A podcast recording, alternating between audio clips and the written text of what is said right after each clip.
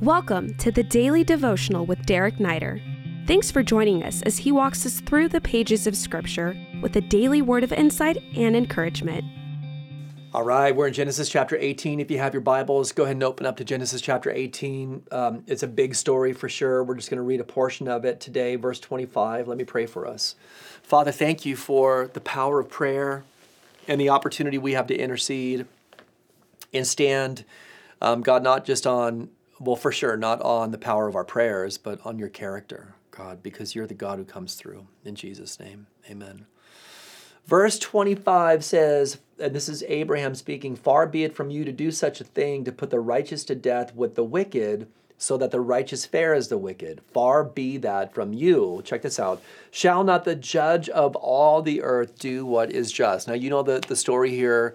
Um, there's a theophany. God has appeared to Abraham. He's disclosed to Abraham his plan because, you know, Abraham is a, a friend of God.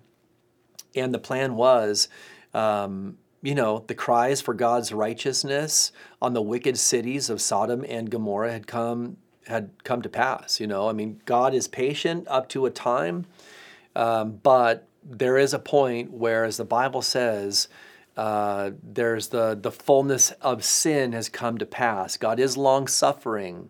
He'll suffer long with um, the injustices and the sin to give us an opportunity to respond to Him in repentance. But there is a line that He gets to where He says, "Enough is enough." Genesis chapter six, the flood is uh, a prime example of that. And so, you know, he discloses to Abraham as uh, Abraham is a friend of God, and he says, The time for destruction for Sodom and Gomorrah has come. Abraham obviously is concerned about his nephew Lot and Lot's family. And so he intercedes, right? He steps in and he is he is um, persistent in pleading with God right? That's really what intercession is. He is persistent in pleading with God on behalf of those who are righteous in the city. And he bases, he founds his pleading with God and his belief that God will do the right thing on what he knows about God. And this is what he knows about God. He knows that God, number one, is the judge of all the earth. And number two, he knows that as the judge of all the earth, God will always do what is right and he won't judge the righteous with the wicked. He will not punish the righteous in the same way that he punishes the wicked. God, I mean, if human beings can sort out the difference between those two, who wants a judge, right? What if you're standing before a judge and the judge is just unable to discriminate between what's right and wrong and chooses to punish those who do what's right the same as those who do what's wrong, or to give those who do what's wrong a pass as if they had done what was right. I mean, that's not what a judge does, and that person would be, you know, barred from sitting in that position and having that authority. And if that's true in a human sense, of course it's true in a divine sense as well. There was something that he knew about God.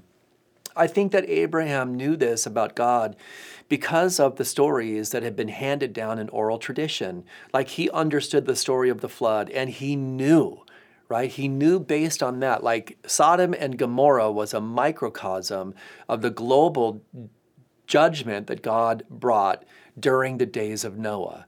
And if God was able to distinguish and to preserve, to distinguish the righteous and to preserve them in closing them up in the ark and um, lifting them up above the waters of judgment and justice, of course God would do the same thing in this situation. There was a basis for his petition, and it, it did include his love for his family, but it was based even on something higher than that, and it was the qualities and characteristics of God. I don't think it was just oral tradition that was handed down. I think it was, remember, he's walked with God for 25 years. He's learned.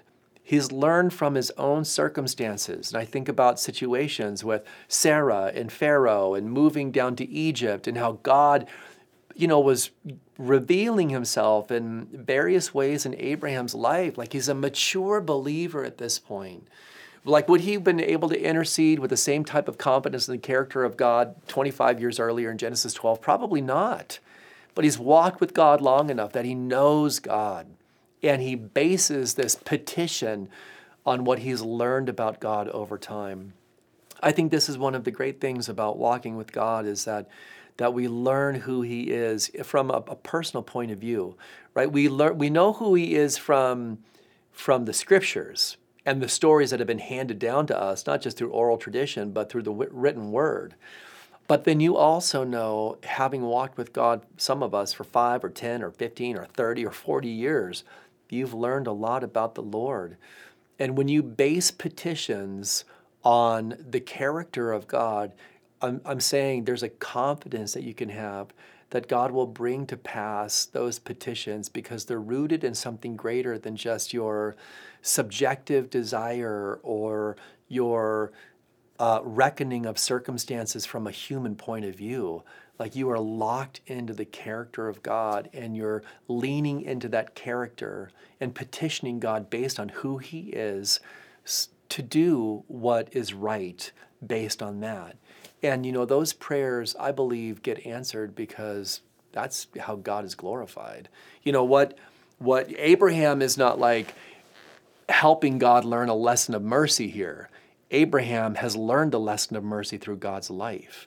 And because he's done that, he's been his heart has been shaped into into a heart that that is that that image bears the heart of God. So I just want to encourage us today, man, base your prayers and the person of God, his qualities and attributes and characteristics. And know that when you do, when you're praying for other people, that God will be faithful to bring those prayers to pass. Have a great day.